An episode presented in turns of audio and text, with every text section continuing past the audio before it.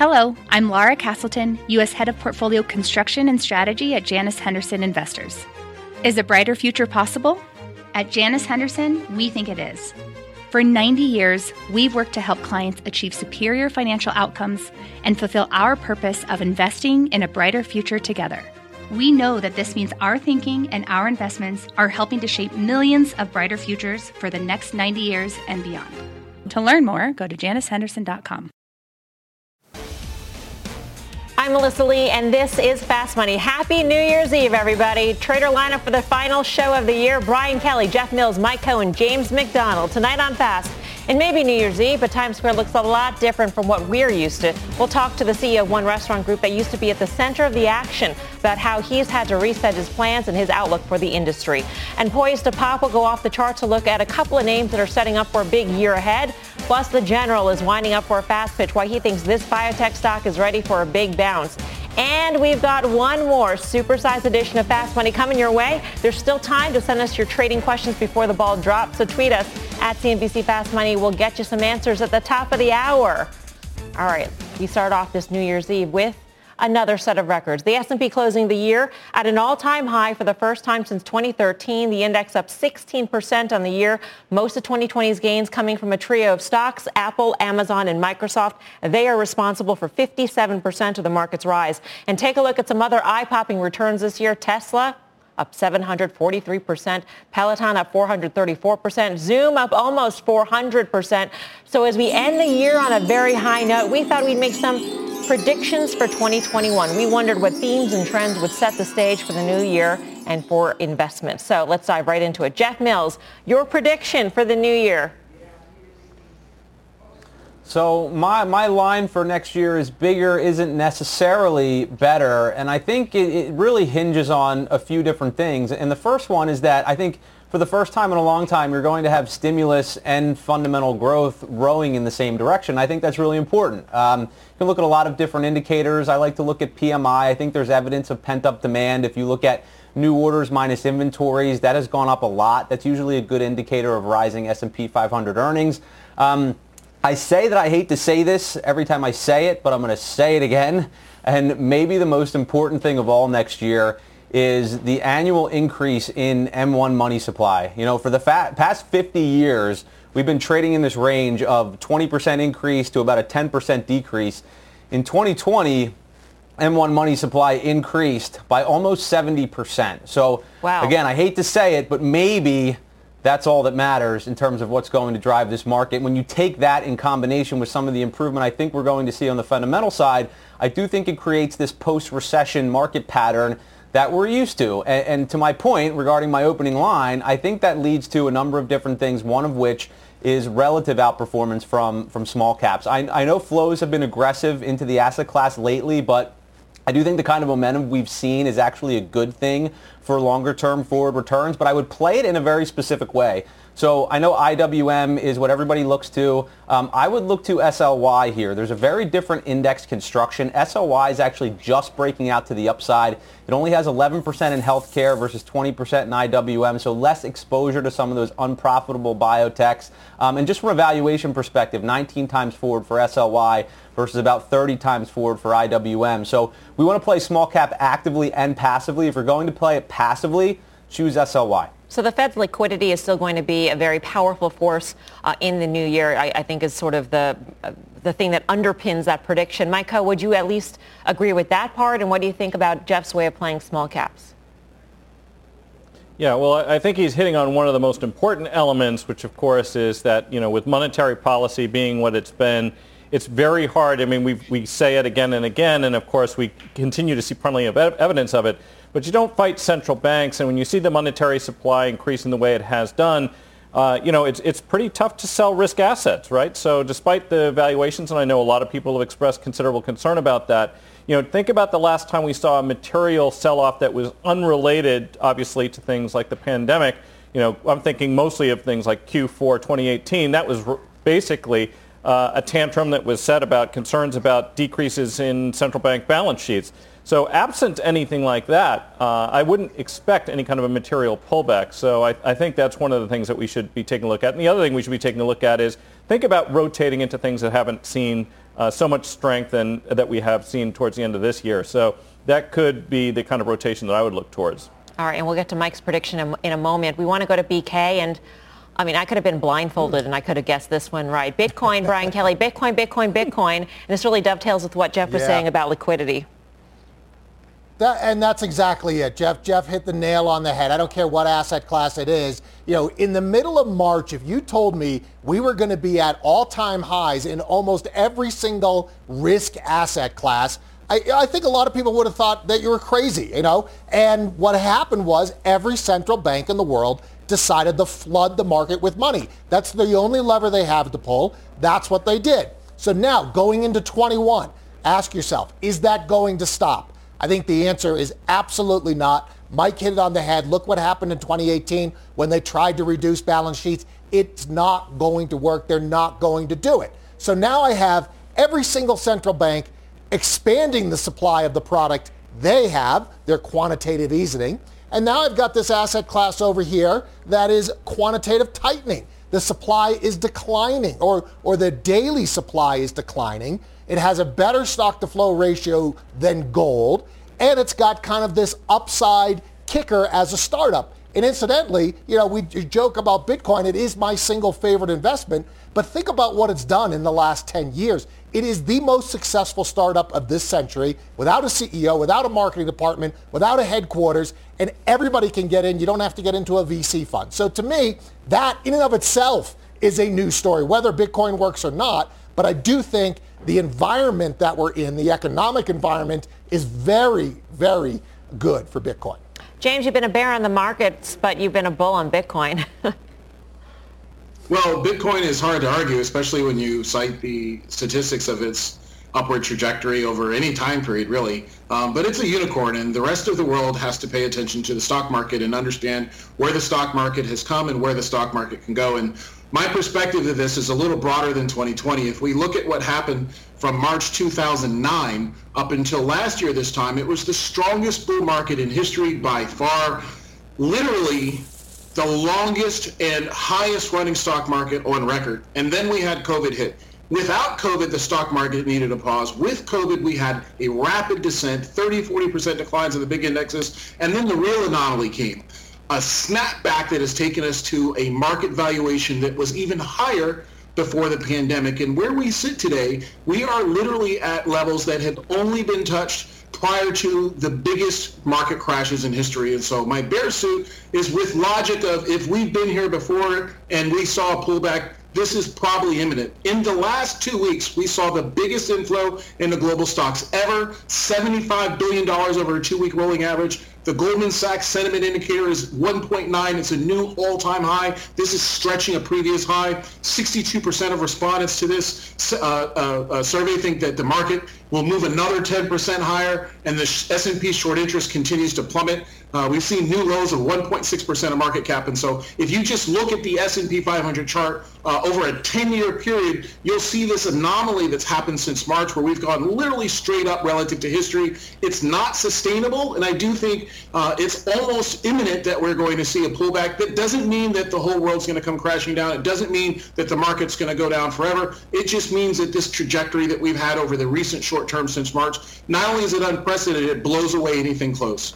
James, we've had you on the show for a few months now. And you've been mm-hmm. saying this for the whole time. So we get a lot of tweets, believe me. I'm sure you right. get them too. How can this guy stick by this, uh, this bearish prediction and keep seeing the records fly into his face? So what do you say to them?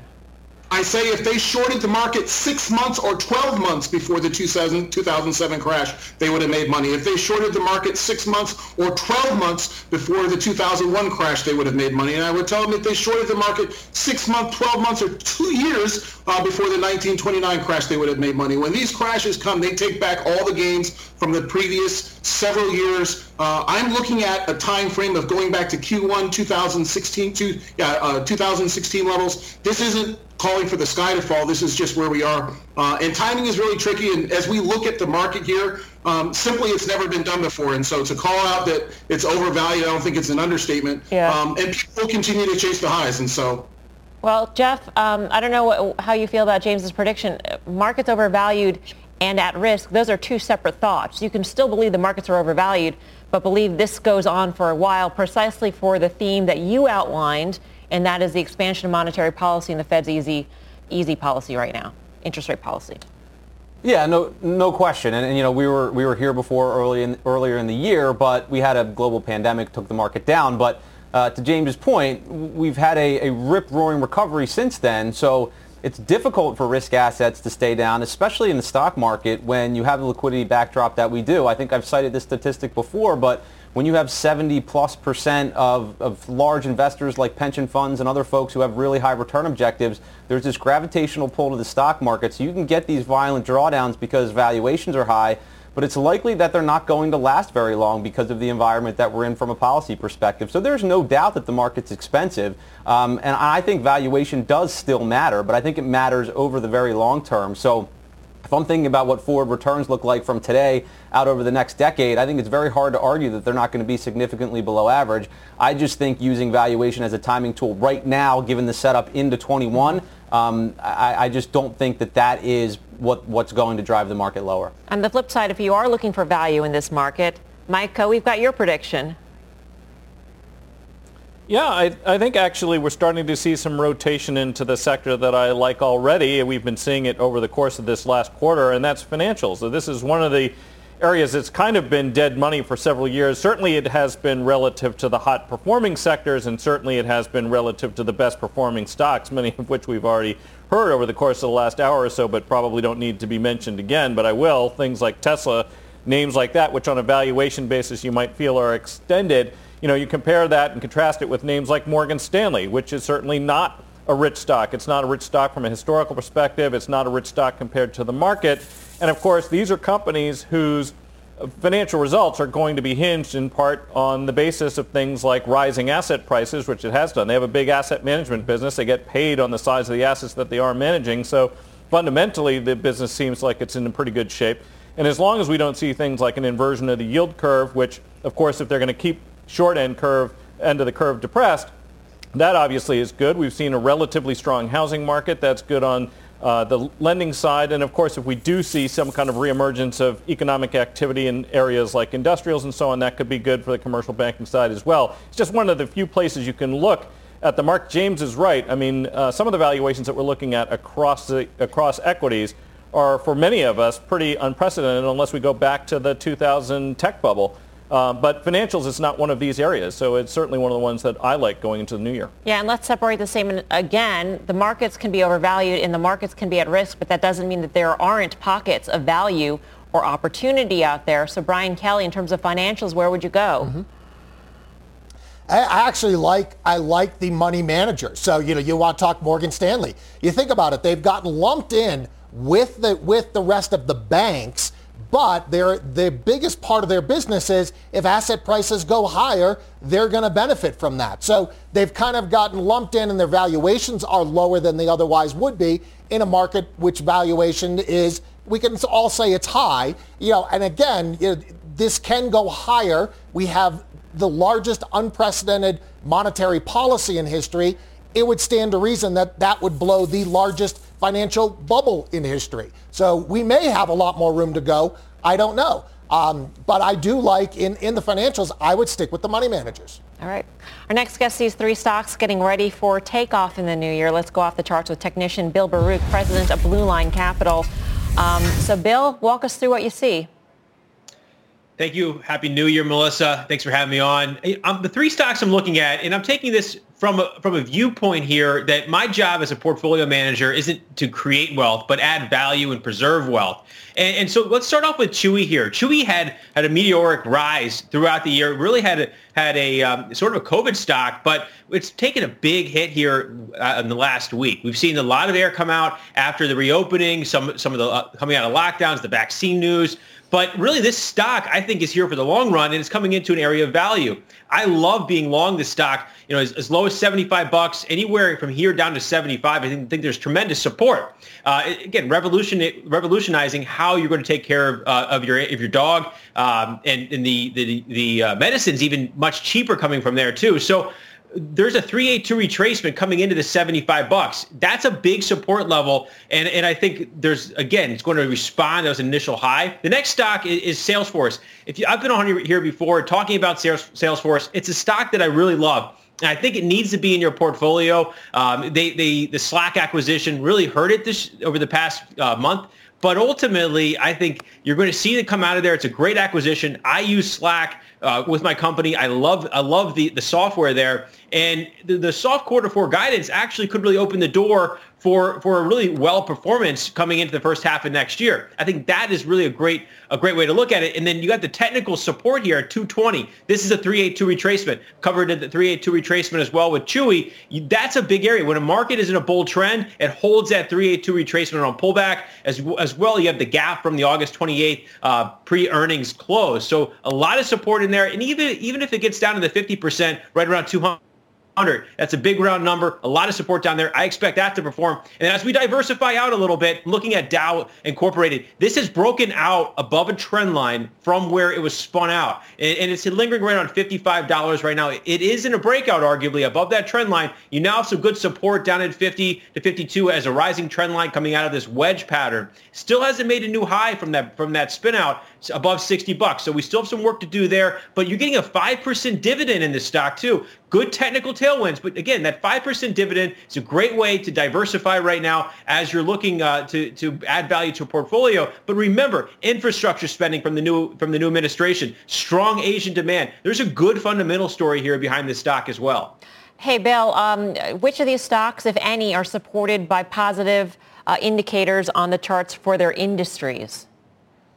Well, I I like the materials right now. I think this is really an undervalued sector. Materials, industrials as well. Industrials had a big move uh, over the past, say, 30, 60 days. But I think materials, you get a little of inflation and infrastructure spending. You know, I, I think that is really going to be a great sector that's going to perform through 2021 and a lot of value and good dividends.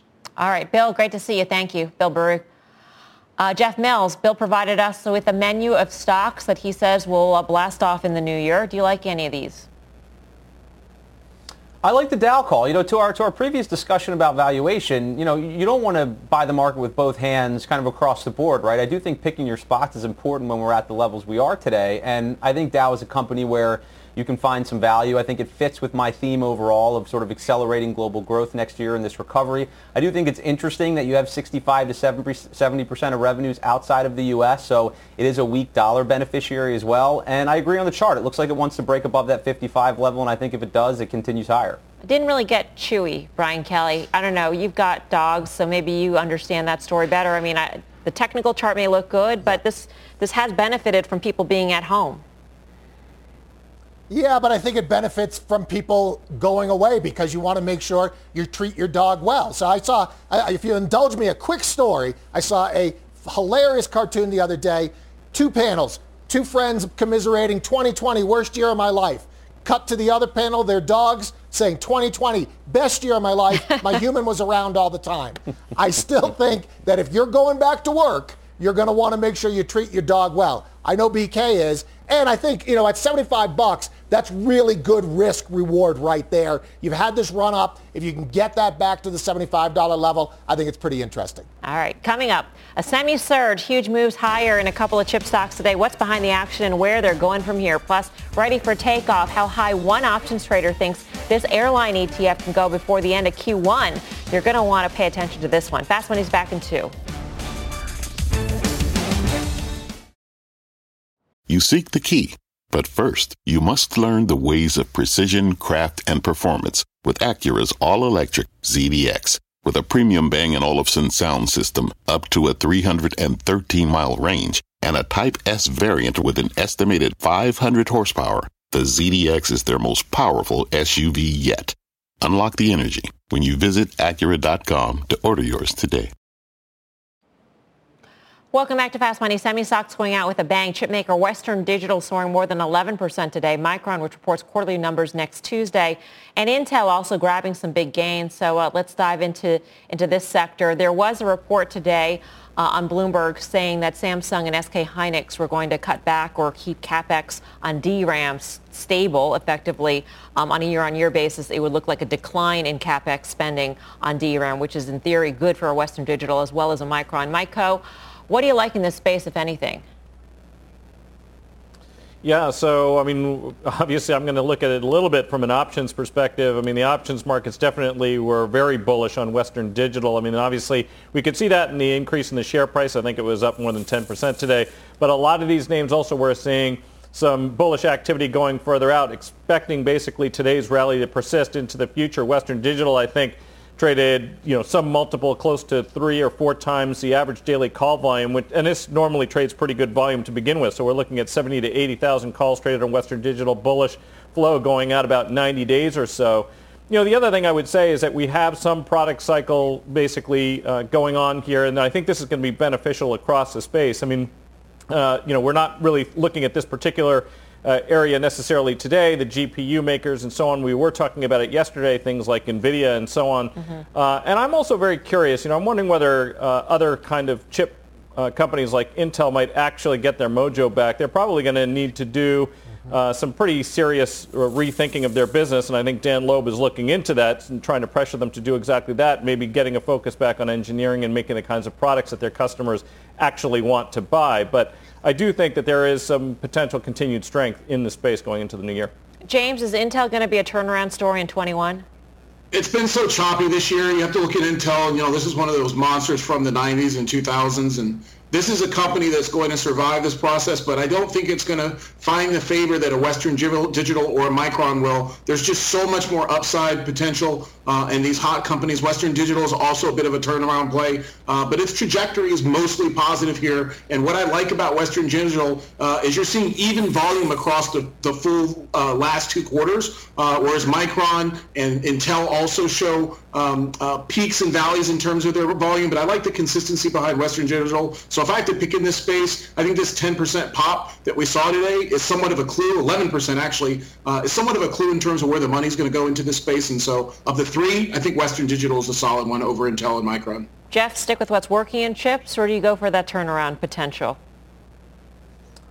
I think you stick with what's working. I've been a little hesitant on Intel. I like the idea of Dan Loeb being involved. You know, I think then he takes a look at the business, kind of redefining the R&D process and really setting up that company for growth going forward. Um, but at the same time, I think that that could take some time. Um, so I'd prefer to stick with what's working. I think just generally, I mentioned this last night during the six o'clock hour. You know, investors still want growth here. As much as I like that cyclical trade, I don't think growth's going to fall out of bed. I just think it's growth at any price might fall out of bed. So I mentioned kind of the new GARP growth at a relatively reasonable price. And I think semis are just that. If you look at the SMH trading at 24 times forward earnings. So I like the space generally, and, and I like to stick with the momentum names. BK, do you have a, a cartoon-related reference to make in this discussion of chips? You know what? I'll tell you what. So when BK goes and gets soft serve ice cream, he likes to get the swirl or the twist. Mm. And so in this case, I think you can actually have all three. So your vanilla is your Western Dig and your Micron. That's your momentum trade. But where you're going to get the real flavor? The chocolate. And that's going to be Intel. All Dan Loeb has to do is figure out one little thing. The way the stock has traded in the low 40s for the last two years, one little thing will pop this thing up higher, and that's your chocolate flavor. How's that? This in a cone or a cup? Oh, I like I personally like it in a cone with Jimmy's on top. Jimmy's, that would be sprinkles.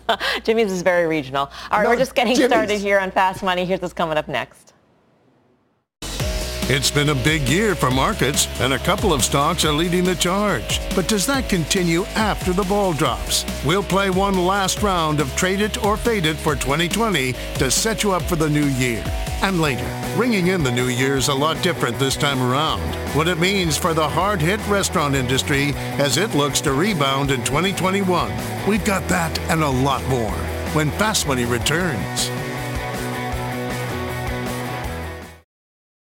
Every day thousands of Comcast engineers and technologists put people at the heart of everything they create. Like Oluseyi, a Comcast engineer who grew up bonding with his dad over sports. This inspired him and his team to create AI Highlights technology that uses AI and machine learning to detect the major plays in a sporting event. So millions of fans have a way of catching up on their favorite sports. Learn more at ComcastCorporation.com.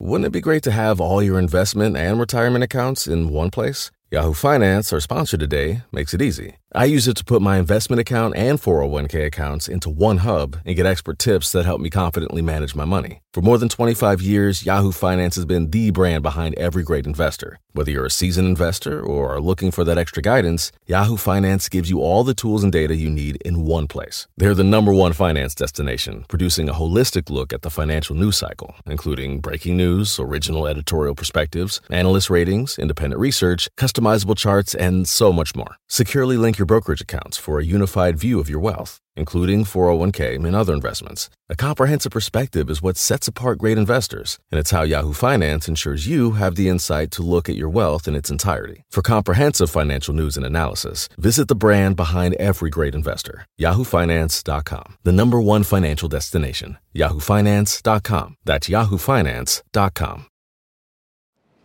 Welcome back to Fast Money. A couple of key stocks helping the S&P climb to records at the end of the year. Take a look at the moves in Tesla, Disney, Visa, Take-Two, all of which hit all-time highs in just the past 24 hours. So in true Fast Money fashion, we thought it'd be a great time to play a little... Trade it or fade it! That's right, Trade It or Fade It, the game you know and you love. It's the final edition of the year tears coming to my eye. Uh, let's kick things off with Tesla up a whopping 750% this year, hitting another all-time high today. Brian Kelly, trade it or fade it? Well, I'll tell you, nobody is going to uh, blame you if you take some money off the table up 700%. But BK is going to trade it, which means buy it, I believe. I've played this game a couple times, so I think it means buy it. The great thing about stocks at, at all-time highs, everybody in it has a profit. So your supply response doesn't come for a bit. As well with Tesla, you know, I still happen to think that they've got a lot more room to grow, but it is not without risk. Elon Musk is a genius. He's an eccentric genius, which means sometimes he does things that may be not great for the shareholder in the short term. So be aware of that. But I, I still trade Tesla. He had an interview uh, with the CEO of Axel Springer, which is the, a publishing German publishing company. And he actually talked about the possibility of buying another company. He said, no, you know, we wouldn't do a hostile takeover. But if a company said, hey, we want to sell to you, he would say, you know what, we'll take a look. So uh, Elon Musk is definitely out there. Very, I mean, fascinating uh, guy. Jeff Mills, what do you say about Tesla? So I'm gonna I'm gonna fade it here. I mean, obviously the momentum it's hard to ignore, but I'm gonna plagiarize two of our esteemed Fast Money colleagues, Carter Worth and then Dan Nathan. You know, first of all, just from a technical perspective, talked about this last night. You've had this pop consolidation, pop consolidation pattern over and over again. I think this is the fourth or fifth time it's happened this year. So I think you're going to end up with a consolidation period over the next number of months. So you probably get a lot of backing and filling around that 590 to 710 level. So I wouldn't necessarily be chasing the stock here higher. Uh, and also at a $660 billion market cap, it's greater than the entire global auto industry. Uh, it has just 1% market share. So not that fundamentals necessarily matter, but I, I don't understand the stock. I haven't understood the stock. I haven't bought it, uh, and I'm not going to buy it here. All right. Let's get to uh, Disney now. It is up just 25% this year. What kind of year are we in? Just 25%. Mike, trade it or fade it? Yeah, Disney, I'm going to trade this one. And actually, you know, one of the things that BK was just talking about, and this is a stock actually that all things considered, considering how much their business has hurt, been hurt by what's going on. I mean, obviously, the parks have been significantly impacted. They have uh, a cruise business that's been significantly impacted. You've got the movie theaters. Obviously, that's going to have some impact on the on that part of their business.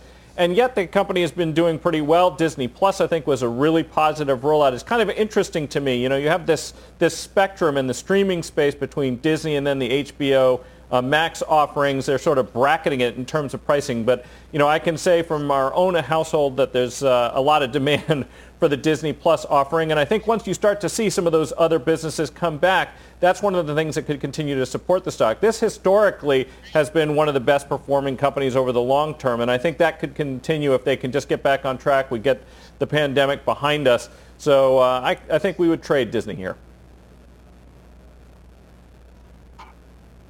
Fade Disney, and I'll tell you why. You know, Disney is a great company. It's a great business. It's a great brand. Uh, but they depend on the economy being open. If you look at the business itself, uh, parks and products, which are 23% of revenue, uh, they're taking massive hits, and that's not going away. And then if you look at the energy in the stock right now, the enthusiasm in it, it's about Disney plus the streaming channel. The streaming channel benefits from the Disney products. We know that content is a good thing from Netflix. We know that Disney's brand is strong, but we also know from Netflix that the tailwind that COVID gave it from more people watching and checking in and driving action to that in, uh, to that channel uh, comes and goes. And so it's very possible that the Disney Plus phenomena fades uh, when the next new thing comes in. And Disney is vulnerable. They don't have a Fed overseas to support those businesses. Um, their international segment's 24% of revenue. And so I think there's more downside potential risk for this stock than there is upside, despite the great brand and despite the streaming.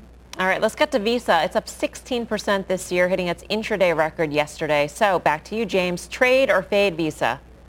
Uh, I'm going to have to fade Visa. And, you know, the thing with Visa is it's got a monopoly uh, in the online debit card services is great. Market share more than 70%. Um, this is not good for business, though. Uh, DOJ blocked its uh, $5.3 billion acquisition of Plaid. Antitrust is a thing. They face billion dollar payouts in the UK, um, the competition from MasterCard and Visa. This is going to give us pressure over to uh, EPS over the next few years. And they reported a 23% drop in fourth quarter earnings. This is a big deal. And so I think that there's more pressure uh, and more risk around this stock than there is upside. Uh, just too big to um, succeed in this environment, I believe. You know, for, for me on Visa, Melissa, it, this is about digital payments. I mean, well, the one thing that the pandemic has done is really proved that digital payments are here to stay, whether it's, you know, on the fintech space or whether it's something just as simple as your plastic credit card. And frankly, the U.S. is woefully behind the rest of the world in terms of fin financial technology and credit card technology. And I think Visa stands right in the middle of this. And I don't think that this is going to change after the pandemic. So just to make sure I keep up with the game, trade it. All right, very good, BK. Finally, stay-at-home winner Take Two. It's up nearly 70% this year. Jeff. So this is going to sound like a trade, but I'll get to the fade in a second. So I do think it's one of these companies that's going to grow over a multi-year period. You know, they have the content slate. They have Grand Theft Auto and NBA 2K. Uh, they just signed a multi-year agreement with the NFL, so I think that first game is coming out next year. They're growing into mobile. They have the Socialpoint acquisition. They're going to do more M&A. Um, I just worry about 2021. You know, I think earnings are expected to be largely flat next year, and they're trading at 36 times forward. I think you can find better value in Activision and EA. Yeah, I like Take Two, though. I mean, this is one of those things where it's kind of hard to bet, bet against the theme. I take a look at what's going on uh, you know, within my own household, GTA, NBA 2K, both of these are very popular here, so I, I expect that to continue. And one of the things is when they have that kind of user engagement, all of these game makers have really found good ways to sort of monetize that engagement. And It's not like it used to be where it's a sort of a one-time thing and then you wait for a refresh. So when I take a look at it, I think this is a, a, real positive. You know, GTA is certainly an example of this if you take a look at the way that game is structured. So I mean, I am a little bit concerned about the valuation as I am concerned about valuations generally, uh, but the theme is working and I think you stick with it. All right, so trade it.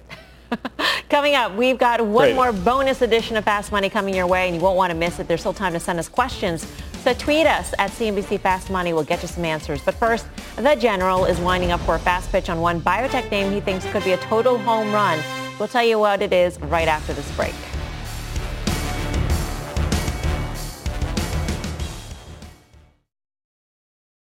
Welcome back to Fast Money. You're looking live at Times Square in New York City. A lot lonelier than it normally is on New Year's Eve. No crazy crowds and more than one restaurant closing its doors. Among them, Applebee's, whose New Year's extravaganza is off the menu this year, but rather than signaling the demise of the restaurant industry, our next guest says we are currently going through a reset Apple Metro CEO Zane Tankel joins us. Zane, great to see you. Happy New Year to you. Well, thank you so much, Melissa. See, there's a smile under here. I believe it, Zane. I believe it. We normally see you on set at the NASDAQ and you bring lots of treats for us. This year it's quite different. So um, is anything going on at your location in Times Square? No, we have not opened that, Melissa, since March. It has been shuttered as well as uh, our 50th Street restaurant. They have not opened. We have 23 restaurants open, mm-hmm. which is probably many more than anyone else in the New York metropolitan area. But uh, those two have never reopened from the shutdown. Uh, you got a unique perspective because not only I mean, we know you as a guy who runs Applebee's basically across the street from where we normally broadcast, um, but you also invest in various other restaurant concepts. You've got a pizza chain. Um, you've got a private equity hat on as well. Uh, and so what do you foresee for the industry in, in 2021, especially as we see so many restaurants across the country and particularly in New York City close their doors? Is that good for yep. the ones that, that are survivors? Well, you know, it's it's heartbreaking, but there's always winners and losers in every event, and certainly in a crisis. But Melissa, there's four parts of the restaurant industry. It's not m- monogamous. There's fast food, uh, fast casual, casual dining, which we are, and then quick serve. And each one comes out of it, I suspect, differently. Uh, quick serve fast food, of which I am in private equity. I'm a director of a company that has about 300 fast food units, uh, they haven't been affected nearly as much. Fast casual, they and as you move up the chain, ironically, you're more affected. So fast casual is the model says there got to be a lot of people one behind the other as they go down and pick their food out. Mm. Well, you can't have that as of now. So that's got to be a readjustment. Casual dining, which we are, which is table service. Um, we've got to figure out how how are we going to survive? How are we going to have a piece of that restaurant slice? And the biggest challenge, of course, is fine dining. Will they ever be what they once were? Will they ever be able to come back? Because think about this, Melissa. What do they offer? Atmosphere? There's no atmosphere with to go. There's no atmosphere with social distancing. There's no atmosphere with a mask. I put this mask on to start with to show you you can't see one's expression.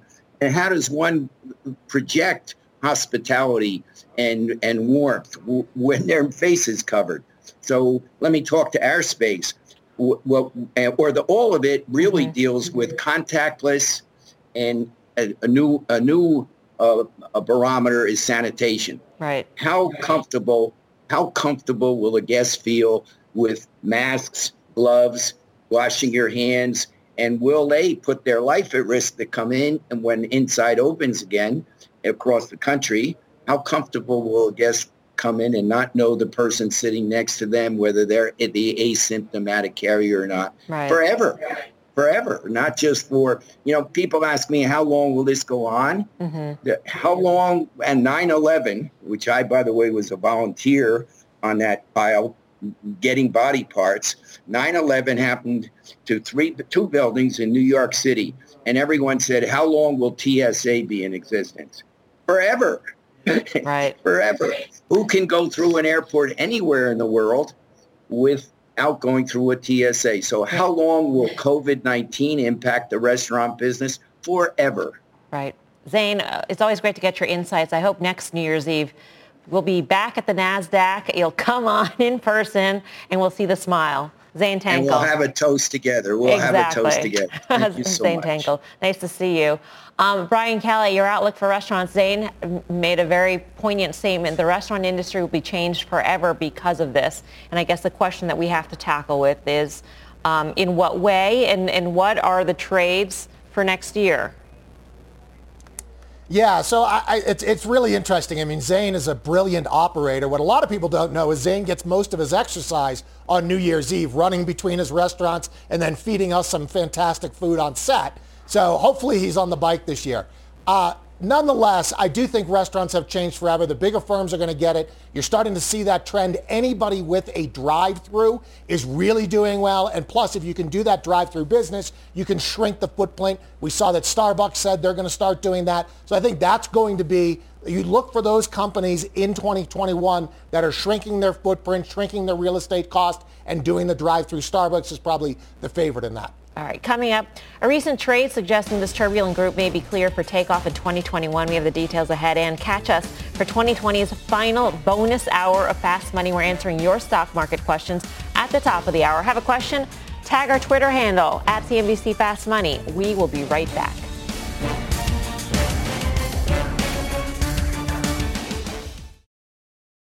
Welcome back to Fast Money. A trio of airline stocks pulling back on the final day of the year, but Mike spotted some options activity that could signal that this group of stocks is ready for takeoff. Mike, what'd you see? Yeah, I was taking a look at JETS. This is the ETF that tracks the U.S., actually the, the, global airline industry. That includes all of the major airlines. It actually includes some of the manufacturers as well. Uh, this was a name that saw more than two times the average daily call volume today. And where that was concentrated was the March 27 calls. Over 20,000 of those traded. And this wasn't just retail flow. That included a block of 4,000 calls that traded for about 60 cents. Now, this is one of the few tickers that we could take a look at that is actually still down considerably on the year, down about 29% year to date. And that level that they've chosen, which means it would have to get above 2760 just to break even, would put Jets firmly back into territory it hasn't seen since the end of February. So this is basically a play on a pretty much a significant and full recovery in this space. And so this is uh, definitely a recovery trade coming out of the pandemic trade, and they're looking for this to occur uh, sometime in the next three months. James, you like airlines? When we go back to normal, and Jets is one of our recovery plays. We like going into this market when we get to near to bottoms and buying things that are going to come back. I like the application of an index-focused approach. We don't know what's happening in the boardrooms, which ones are going to liquidate, which ones are going to lay off. So it's a good thing to buy Jets. I like Jets, but I like Jets after we get back to reopen. That's a really bold bet uh, that they're going to come up seven points here in a short period. It's hard to figure out when the markets are going to think that sort of back to normal has happened. And wouldn't the markets, Brian Kelly, anticipate the back to normal as opposed to wait for the back to normal to arrive? Well, the market's been anticipating back to normal since the May lows. Yeah, uh, true. So, you know, for me, I'm a seller of Jets. All right. Um, you know what? Let's find out if, if the viewers were buying General Mills' fast pitch on Cryoport. I was just looking at this. You got the right temperature, Jeff. 52% of voters were, in fact, buying your pitch. Hey. What a way to close out the year. Clean sweep with the traders, and you won the Love public it. over. Time for the final trade now. Let's go around the horn. Jeff, kick it off. All right, Cryoport, no surprise there. Exposure to regenerative medicine without having to know what drug gets approved. I think that's the key. And it's just broad exposure to a really rapidly growing market. Cryoport. James. S&P hit a new 52-week high. This means volatility is under pressure. I like UVXY here still. Mike Khouw. I like financial, specifically Morgan Stanley. I think it's one of the few value plays you can have here. Brian Kelly. You know, so gold has been a bit of a lagger, and I've always said if you're a millennial, you buy Bitcoin. If you're a boomer, you buy gold. I straddle right in the middle of those two, so I think you buy some GLD for the new year. All right, that does it for this hour of Fast Money, but don't despair. We've got one last bonus hour left for 2020, so do not go anywhere. A very special edition of Fast starts right after this break.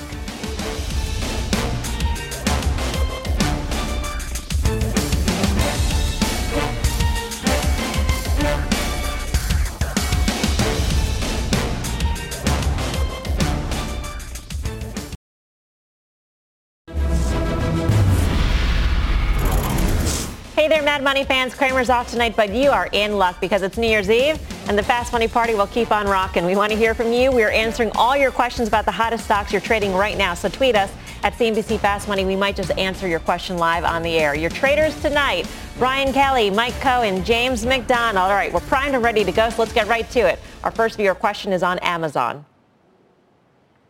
Congratulations to the entire Fast Money team on uh, great 2020 and here is to a wonderful 2021. Question today is on Amazon.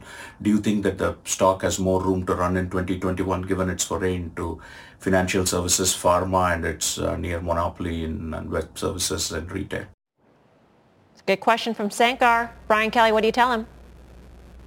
Yeah, I, I'm with you, and, and a great 21 to you as well. I, I would say the thing about Amazon is, yes, it, there, we, it benefited from the pandemic. One might argue it was the great Amazon Relief Act that happened.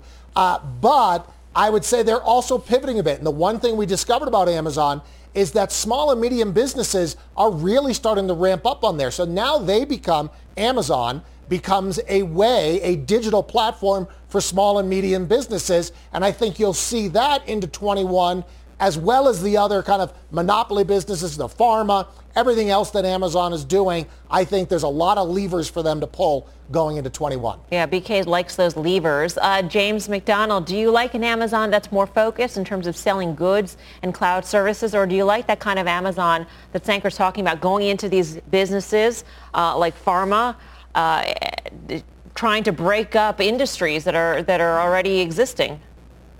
I love Amazon. I think this is an extraordinarily successful business. Uh, at these price levels, though, I'm cautious. You know, it took Amazon in its wonderful, wonderful run over the last four years. It took them two years to double from 16 to 18. It took them two years to double from 18 to here. Uh, are we going to continue to go higher? Probably, but it's going to be at a more relaxed pace. If you look at the 18 uh, to 19 movement in the stock before we had this pandemic tailwind, uh, things kind of slowed down. I think they're vulnerable to a general market pullback, but I think it's a strong company, uh, and I would definitely place an investment in Amazon for the long term. We've got a couple of these sort of uh, pandemic benefiting stocks um, in the next few minutes, Mike. And I think that the question that investors are grappling with is how much business are they going to be able to retain in 2021 with a march back to normal? If we are back to normal, won't it be even, even if it's a high fraction of the business they did in 2020, can it support the valuations they've achieved? So, you know, it's, it's interesting because we're talking about what, you know, I don't call it a pivot necessarily. It's sort of add on and additional businesses that Amazon has added over time. I mean, this was a one-time bookseller, then an everything seller, and then a cloud services provider, and now into distribution.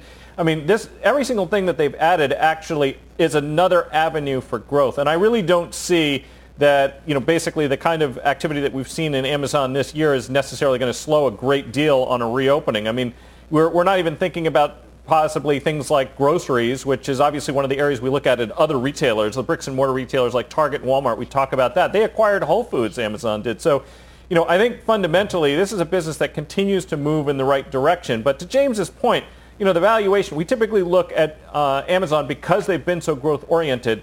Uh, as an enterprise value to EBITDA business. And right now, the multiple there is, is pretty high. I mean, I think it's trading something like 50 times. Uh, 30 is probably more what we are used to seeing. So I think it's kind of a, a testy level to get into it, but fundamentally I think uh, they're going to remain strong. All right, we are now uh, zooming into a big work from home winner question next. Hey, thanks for taking my call. This is Bob Rozak, and I'm down in Normandy Beach, New Jersey. Um, just loving it. Got a question here on Zoom.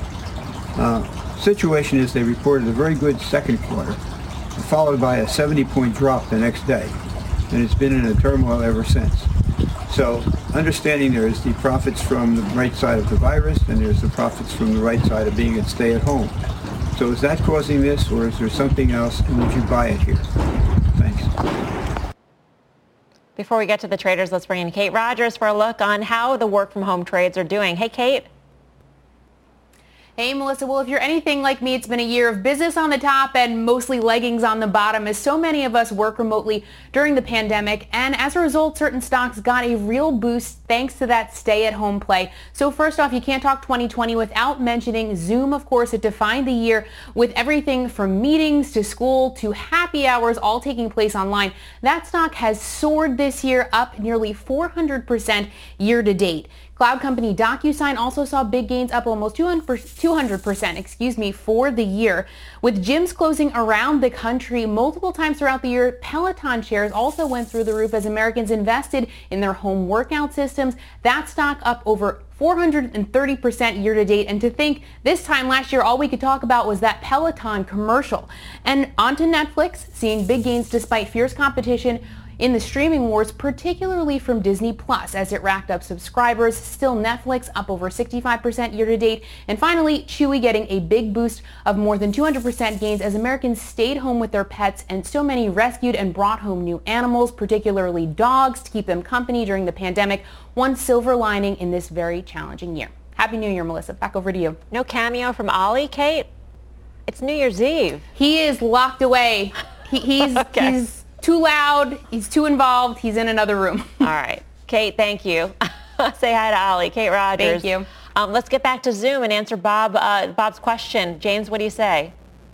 Bob, here's the thing. If you look at correlations, if you look at a chart of the rate of infections of COVID and you look at Zoom, you're going to see perfect correlation. You're going to see them moving lockstep up until the last quarter the virus infections kept going and then the vaccine came in and money has come straight out of this thing. Uh, I think that that is going to continue. I think that the excitement in this was based on our inability to go back to work. I think competition comes in. Um, I would let go of my position here. Um, Brian Kelly, what do you say about Zoom? Uh, well, I say that I've switched to leggings as well for most of this year, as Kate Rogers had uh, and that is because of Zoom. However, as we get back to a more professional environment, it's unlikely I will be able to wear those leggings, nor will I be using Zoom as much. I don't think it's going away. I think there's a ton of competition coming into the space, particularly from Google and their meetups. So I just think the stock Zoom probably got way ahead of what Zoom is actually going to do. You can't unsee certain things, that's for sure, Brian Kelly. Michael, what do you have to Happy say? Happy New Year! First, first of all, I mean, Brian Kelly, wear leggings? I don't think so. You don't wear socks most of the time. You're running around in, in loafers with no socks even in the dead of winter. So I have That's a hard time true. believing you're sporting leggings in the comfort of your living room. Here's the thing, though. I mean, I, I think James is right on point here. Uh, this, you know, this was obviously a stock that benefited from everybody else's bad news, but there is competition here. Uh, Alphabet is providing it, and they're improving their offering there. Uh, Microsoft, I think, is a place I would much rather be, and they have a similar offering and, and great resources. And of course, Cisco could always turn around some of their products that are related in the space. The Zoom guys came from Cisco and the WebEx team. So, you know, to me, on a valuation basis, I would say no. On a reopening basis, I would say no. And besides which, there are better ways to play it, I think. So, no. All right. Let's take a look at another one of those work from home names. This one's going to make us sweat. The pandemic has changed a lot of everyday activities to include fitness. A lot of people have invested in home gyms. My question is about Peloton. Is the stock still worth owning after the acquisition of Precor plus their subscription-based model? Good question. Mike, what do you say? Yeah, so this is an interesting case here because, I mean, I, I, would probably say that on a valuation basis and on a reopening basis, maybe not, except that uh, you know, my experience with people who have bought these things, and I know a lot of people who have, is that they absolutely love them. And I know that they're sticking with these subscriptions. So that model seems to be working. And the thing is, even once we do reopen, those machines are still going to be sitting in whatever part of the house they put them in, and they feel compelled to use them, and it's a healthcare thing. So if you sort of really get into the use of it, uh, I think there is some measure of persistence that could exist even as we come out of this because, you know, people who were going to Orange Theory, going to the gym, uh, might actually decide that if they can interact with people, and that's a critical part of making sure that you keep working out, they might continue to do it at home. So this might not necessarily fold up the way some other stay-at-home trades would. Yeah, you can take live classes or pre-taped classes. So, James, where do you stand on Peloton? I'm sorry, this is way overvalued. A P ratio of almost 2,000. Think about that. Uh, every health and fitness company that's come with a new innovation that's hit hot splash popularity. Uh, it's a trend that comes and goes, and I think this stock is what way, way, way up. We had extreme situations which caused its popularity, um, and when things go back to normal, people aren't going to flock to this to keep the PE ratio uh, uh, even feasible, and so I think this is a stock that comes down in the next year. BK? I don't know. BK did a, one of those Tabata rides earlier today. and he thinks he's going to do it for the rest of the year. I like the stock. I, I think people stick with it. I think you, you, the subscription model is good. The challenge is that they're, they're going to have to be able to raise revenue by doing add-ons, but they lock you into that ecosystem very similar to what Apple did, and I think people stick with it. Yeah. Coming up, who was the biggest, the biggest winner from the stay-at-home trade? Dogs, of course. What the traders think about Chewy's big rally. We are back right after this.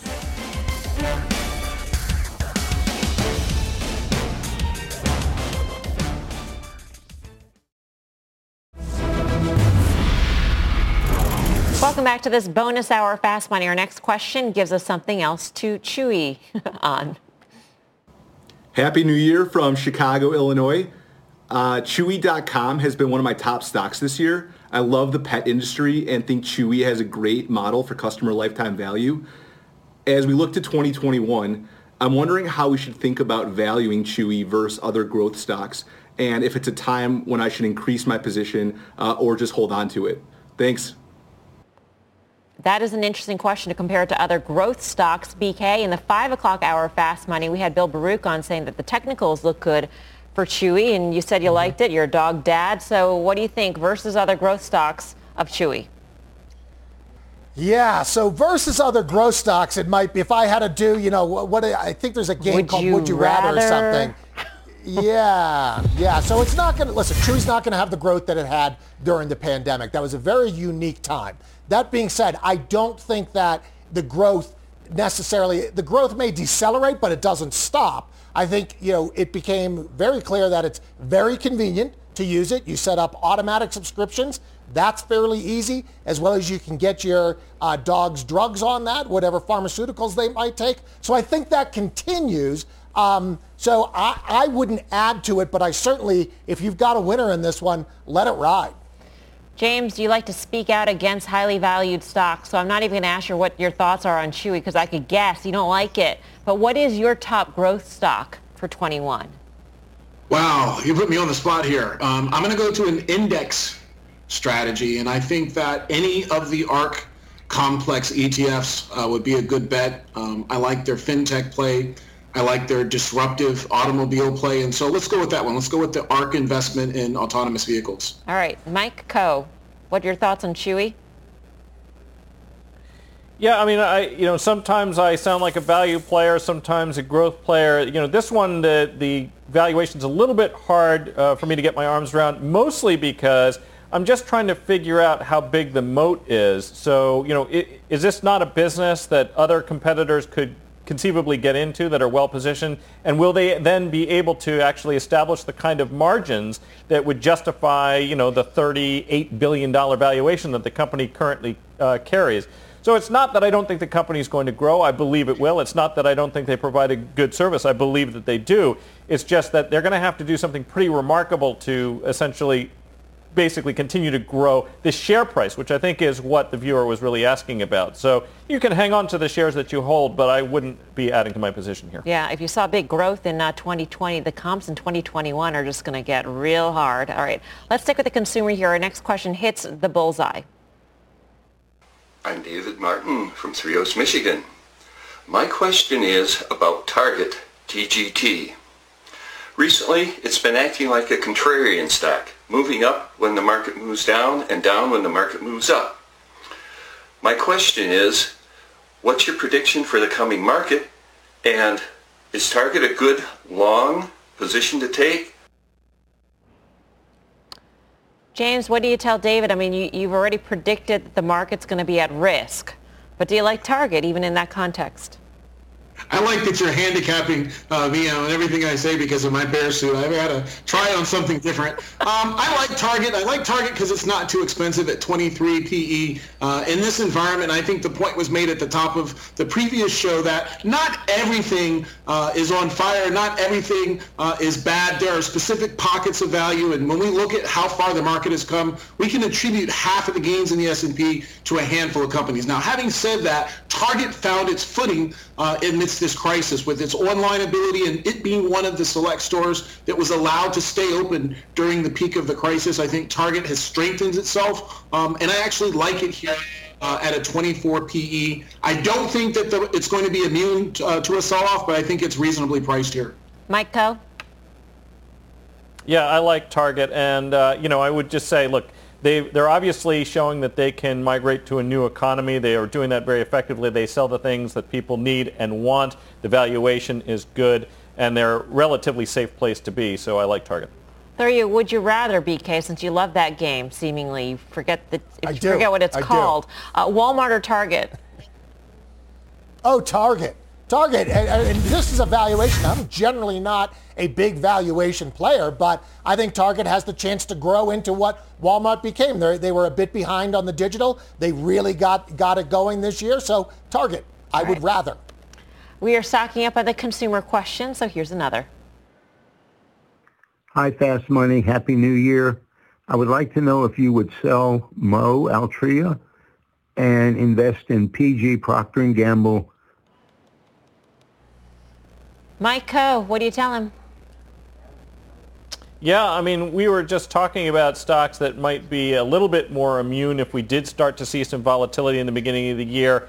Uh, you know, PG's valuation is a little bit higher than it has been historically, but in the context of rates and everything else that we're seeing, at 25 times, it's a little bit cheaper actually than the market overall. It has a beta of about 0.7, so if we do see some volatility, this will be less volatile. It pays a decent dividend. Uh, you know, what you see is what you get. I mean, Procter & Gamble obviously benefited a little bit from what's been going on, but uh, I think this is one of the places that's actually safest to keep your money in terms of equities right now. James?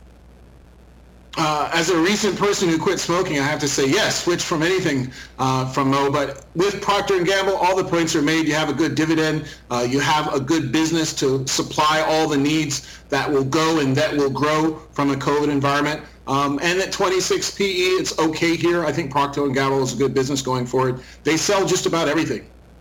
They certainly do. Um, you know, Brian Kelly, the stock has come down from its highs a little bit, uh, and, and it seems to be leveling off. Maybe that works in its favor.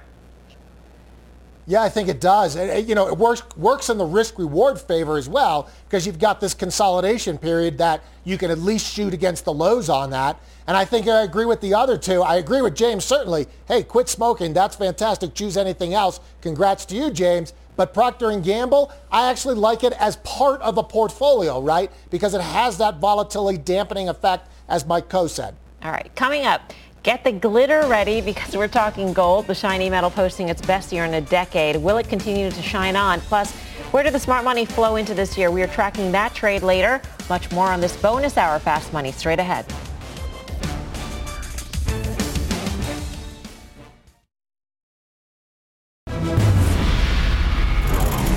Welcome back to a bonus hour Fast Money Gold posting its best year in a decade. So let's get to a metals question.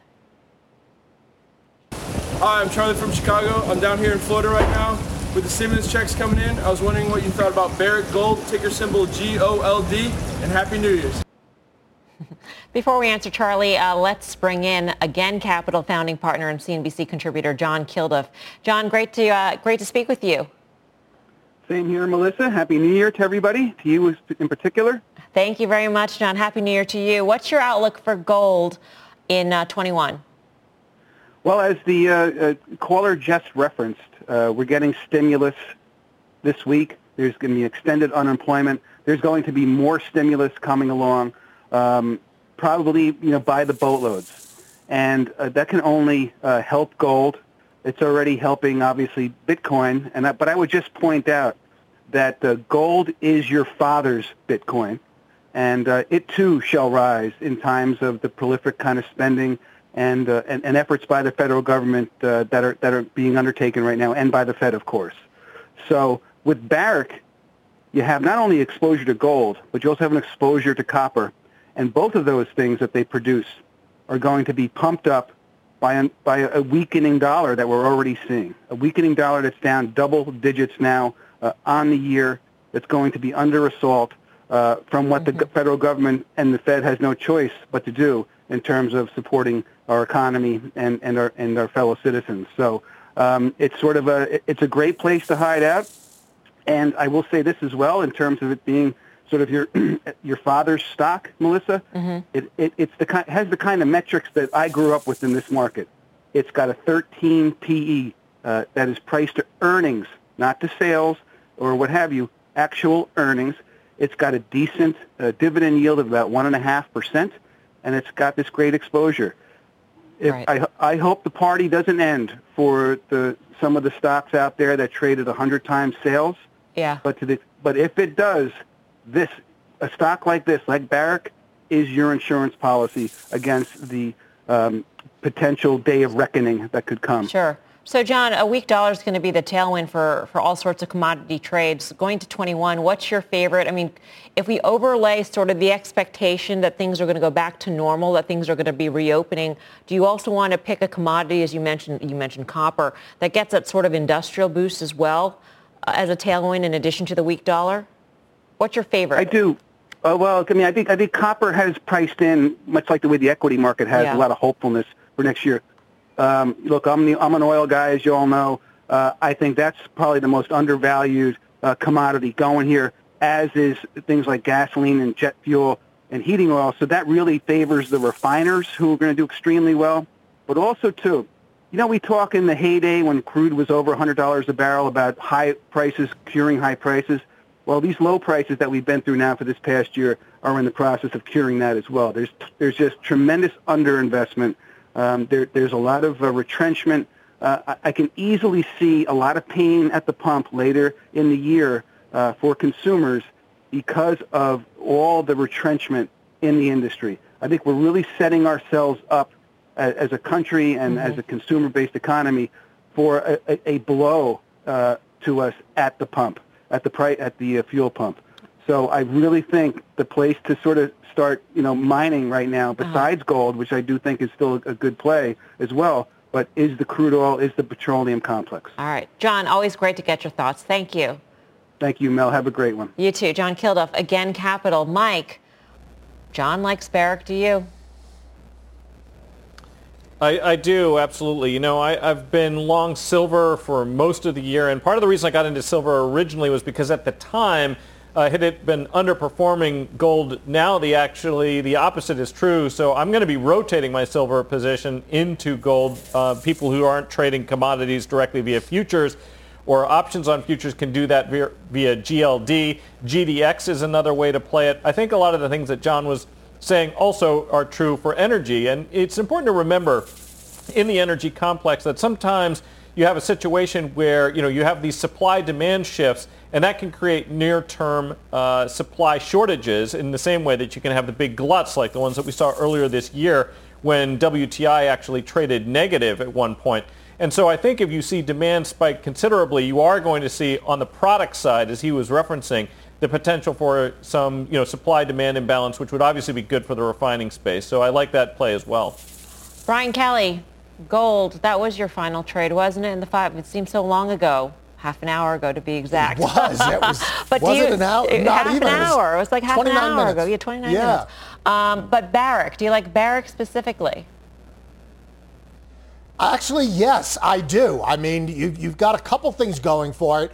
One is the fact that they do pay a dividend in a low rate environment. That's going to get nice. It's, it's, that's going to be good. It's levered to the price of gold. You've already seen copper run, but copper probably could get a bit more of a run. So I like the entire complex, but Barrick specifically, I think does quite well. All right, coming up, Snowflake shares cooling off today, but what's ahead for one of this year's IPO darlings? We got that trade next, and later we're cracking open some adult beverages on this New Year's Eve night and talking booze stocks. Stick around, we got much more ahead.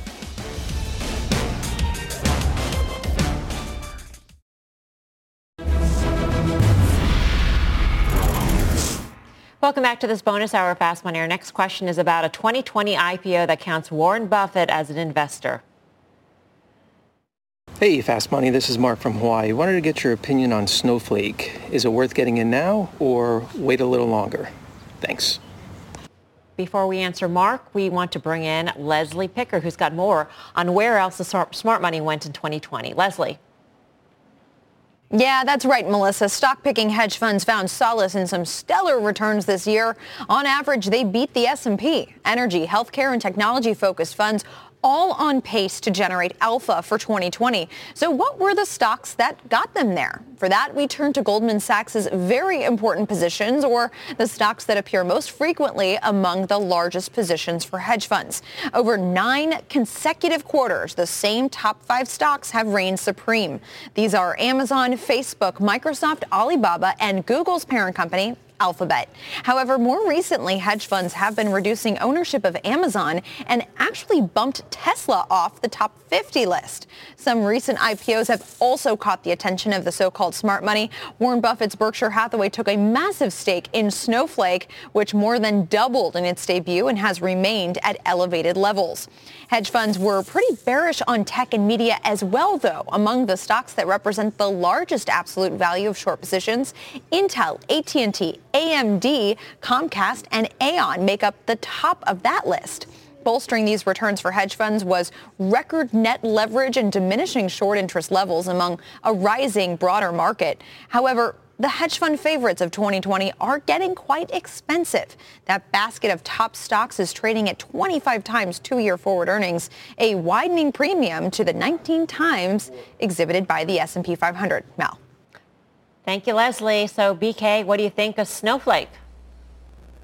So you know, listen, Snowflake, you it's it's actually a real company. It had this massive IPO pop, right, well into the 400s, and it now has come down to earth. The key for Snowflake is going to be can it hold around the 265 level or so? If you start to see some demand come in there, so remember, you got a lot of IPO investors that are just flipping this type of thing and then, you know, flipped it in the high 400s. If they come back here, let's call it 265, then I think that's going to be the sign that we bottomed out here, the froth has gone out, and it's a real company with some real prospects. James, can you get behind Snowflake? Uh, it's tough here, even at these valuations. I mean, at one point, its valuation surpassed the entire addressable market, uh, which is about $81 billion on an intraday basis. Uh, they've got good metrics. They've averaged almost 25% uh, over the past eight quarters, quarterly growth. They've got great retention. They've doubled the number of customers spending over a million bucks. Um, but you have to be careful jumping on to IPOs uh, in hot bull markets. It's really tough as an investor to come in at this price and make money going forward, but it's a solid company. Mike? Yeah, you know, we can take a look at companies that have high valuations where obviously there's continued strength. There's a lot of people buying the stock. Tesla is a name like that. But just take a look at how Snowflake has performed basically since late November. I mean, it, it's really been underperforming the market. It's been underperforming some of the other high valuation growth type stocks. So a good business, but I'm with BK. I think that there does appear to be some level of support, you know, around the 260 or just below. You know, it traded in that range for several months, and I could see that if it got back to that level, that there probably is some measure of support. It's a better entry point than up here over 280. All right. Well, there were a lot of hot IPOs. There were also a lot of hot SPACs. Let's get to the next question. Hey, gang at Fast Money. Happy New Year. And great job filling in for Cramer this week. Really enjoyed the show. So my question is about QuantumScape. I'm a big believer in the solid state battery technology, and they've also had a tremendous success with 80% charge in 15 minutes. They're down 25% over the last five days and a little over 12% today. Is now the time to get in, or should we expect the pullback to continue? Thanks again. Thanks for the question, Greg. Mike, what do you say? Uh, I too am a believer in the technology, but here's the thing. It's a supply and demand story, and they announced a secondary. What does that mean? That means there's more supply. And basically, if you have net share selling, the price isn't going to go higher. Uh, so that actually is basically what's accounting for today's weakness, and I think you can probably be patient with this one. Brian Kelly, you often speak of stocks that you put in the top drawer and you wait. Does this fall into that category? Yeah. Uh, you know what? You're, you're right here tonight, Melissa. Absolutely, this is one of those stocks. And I actually think even on the news of the secondary here, right? Because now the news is out. So, I, you know, could it go another 10, 15% lower? Sure, it could. But to Mike's point, I like the longer term, let's call it five year to 10 year trajectory on this. And so if you can get it at a price discount to where it has traded in the past, then why not? Put it in your top drawer, sleep well at night. This is all part of the euphoria surrounding the EV trade, James. So what's your top way of playing that space, that trend? Tesla. Don't need to be long-winded with that one.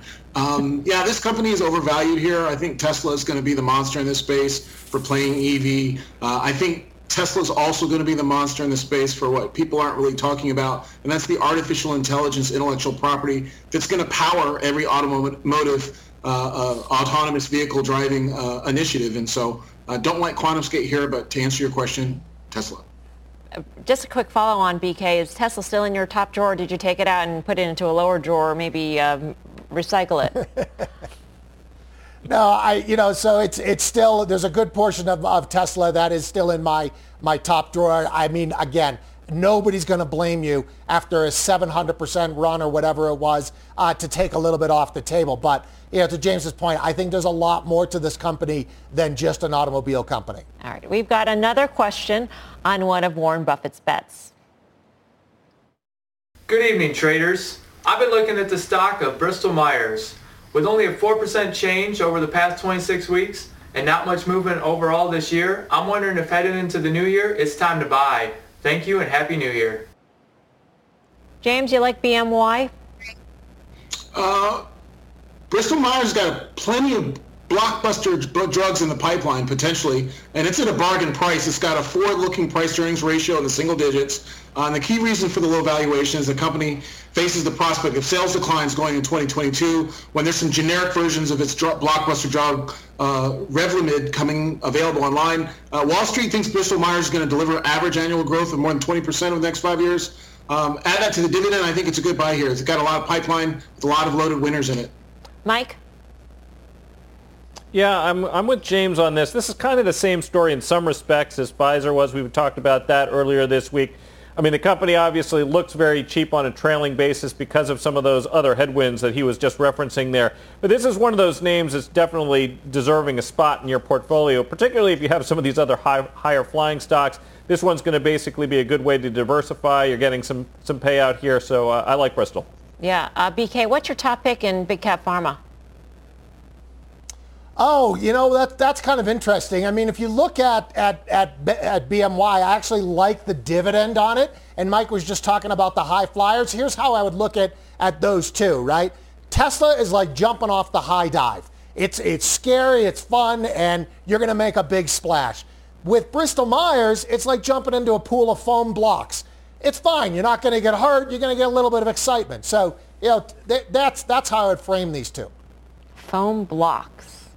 It's the first time that's, that phrase that? Like was made. Yeah, so yeah, yeah, yeah. It's the first time it's ever been mentioned on Fast Money. That's all. Coming up, it's New Year's Eve, and while the champagne may not be flowing as much this year, there might be some booze stocks that could bubble up your portfolio. We'll pop the cork on them when this bonus hour Fast Money continues. Stay tuned.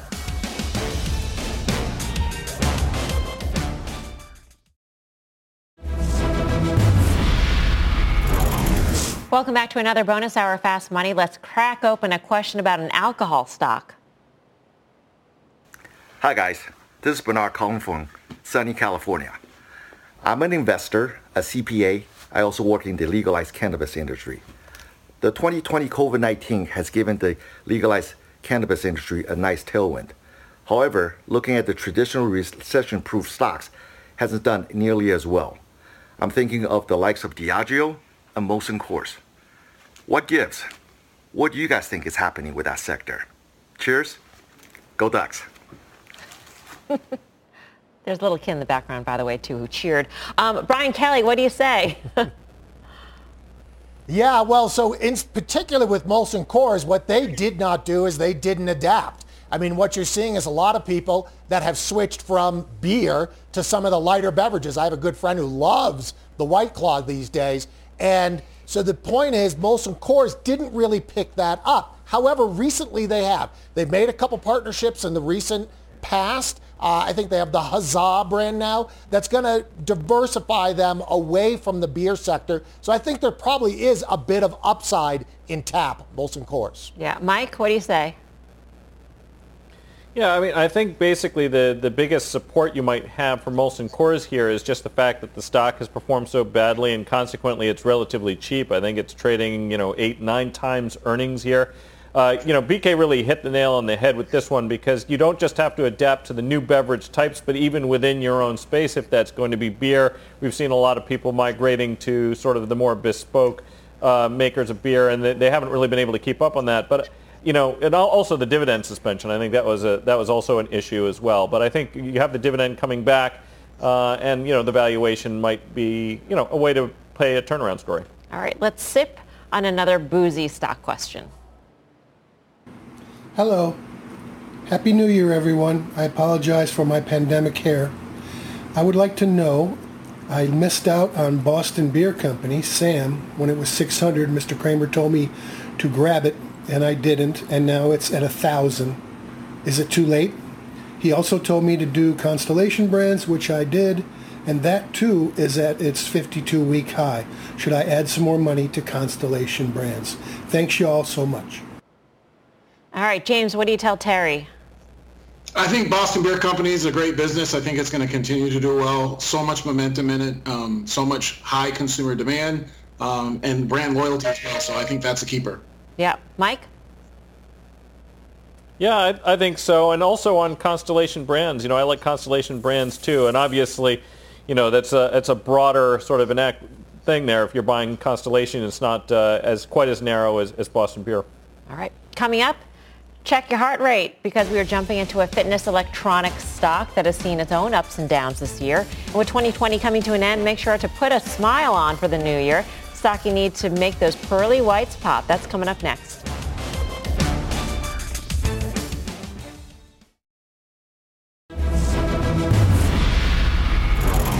Welcome back to this bonus hour of Fast Money. Let's jump right into this next question. Hello, my name is Richard West from Georgia, and I was wondering with Google's recent acquisition of Fitbit and it being the new year and all these New Year's resolutions, what's Fitbit's upside going to look like in the new year? Thank you. Interesting question. James, what do you say? I say like most fads, they come and go, and Fitbit is a perfect example of that. To our comments earlier about Peloton, things get really hot and then they're not. And Fitbit, um, it's still going to be in the cellar a year from now. I think a lot of big companies make acquisitions, testing ideas that we will never know about, uh, that may never come to the market. I would not put money in this stock, Richard. Mike? Yeah, I, I, definitely think this is one you want to avoid. First of all, just take a look at how the company's been doing over the course of the last couple of years. You know, this is a situation where the company is not making money and has significantly declining revenues, largely because of the things that James was just talking about, which means it's a mad scramble for management, basically, to try to keep things afloat and reposition themselves both. And of course, you're going to be competing against things like Apple iWatches and stuff like that. There's going to be a lot of functionality that other technology providers are going to be providing, and they're kind of a one-trick pony. So whatever Google might be up to, it's uh, let's leave it up to them to try to figure out whether they can do something with it. But I wouldn't put it in my portfolio. Yeah, I mean, Mike makes a good point on the Apple Watch, and, and there's also Garmin, BK. Yeah, exactly. So Fitbit's competitive advantage was that they had a gadget that nobody else had. But as soon as software took that over, and by software I mean, you know, what they're doing with the Apple Watch, what Google's doing with its own watch, what Garmin does, all of those things. You don't necessarily need that particular gadget. You just need the software on something. So how many watches you can wear? I mean, I'm, I'm not Mike Khouw. I don't have several diamond watches up my arm. Uh, therefore, I would not buy Fitbit. He's hiding them underneath his shirt sleeve. Uh, let's jump into our next and last question, and here's one that hopefully makes you smile. Hey, Fast Money team, Nick calling from California. Uh, I wanted to get you guys' opinion on Smile Direct Club or SDC.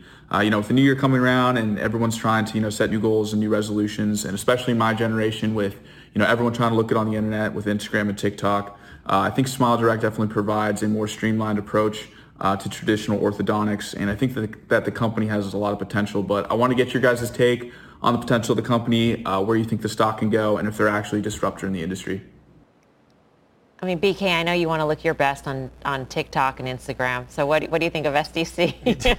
that's, that's, that's very true. I do, do one of those on, on there. That's, I learned that from the Kardashians, but I digress. Uh, Smile Direct, unfortunately, I'm not a big fan of this. The, the reason why is it's extremely vulnerable to economic hiccups. You know, that's the first thing that you're going to let go uh, if you don't have money, if for some reason that the virus comes back and you lose your job again. Uh, it's had a pretty good rally off the lows. I understand the kind of longer term trajectory that you do want to look good on TikTok, as we all do. Uh, but I just, you know, I just think Smile Direct's a real, real dangerous one here. All right, let's finish out the New Year's theme here. We were inspired by Auld Lang Syne and specifically old investments you might want to forget. So you want to ask your traders about their stock regrets for the year. Hmm, interesting year, BK, to ask this question. What do you say? BK?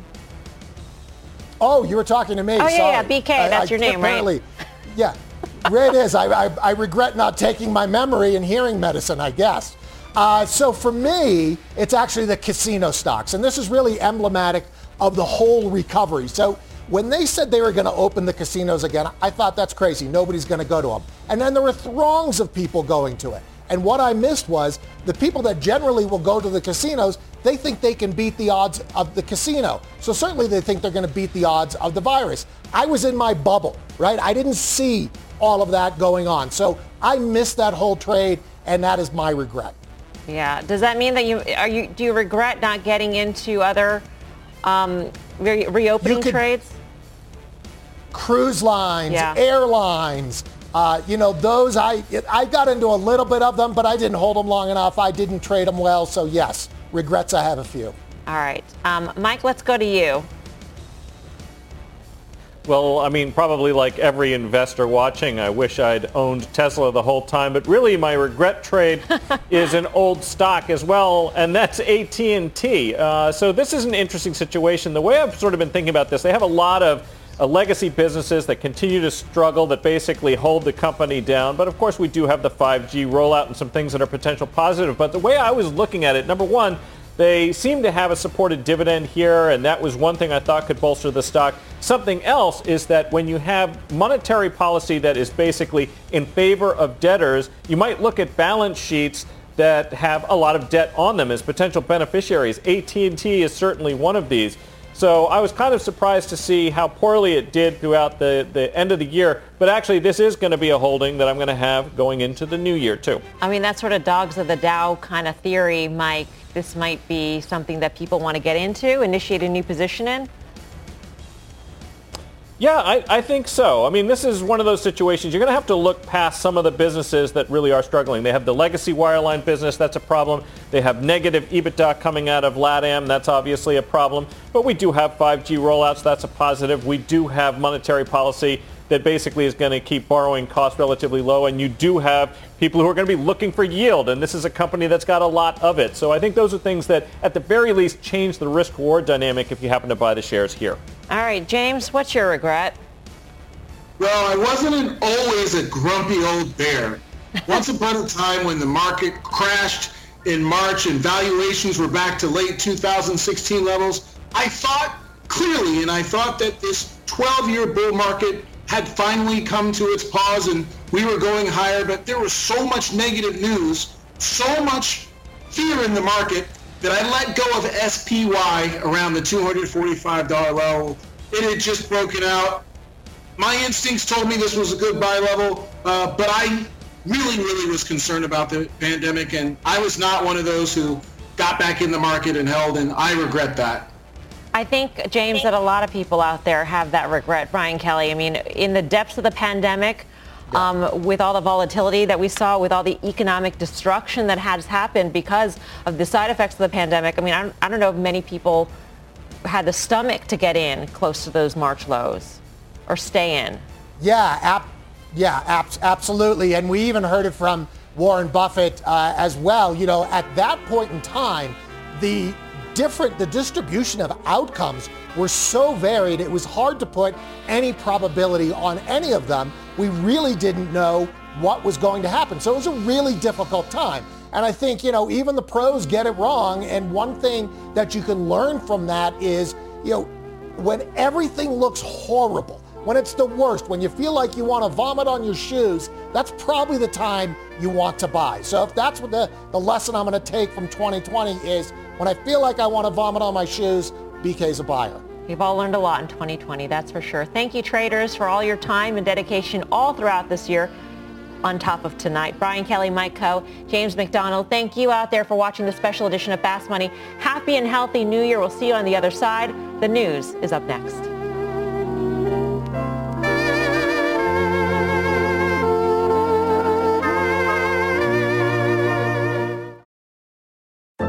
What's on the horizon for financial markets? At PGIM, it's a question that over 1,400 investment professionals relentlessly research in pursuit of your long-term goals.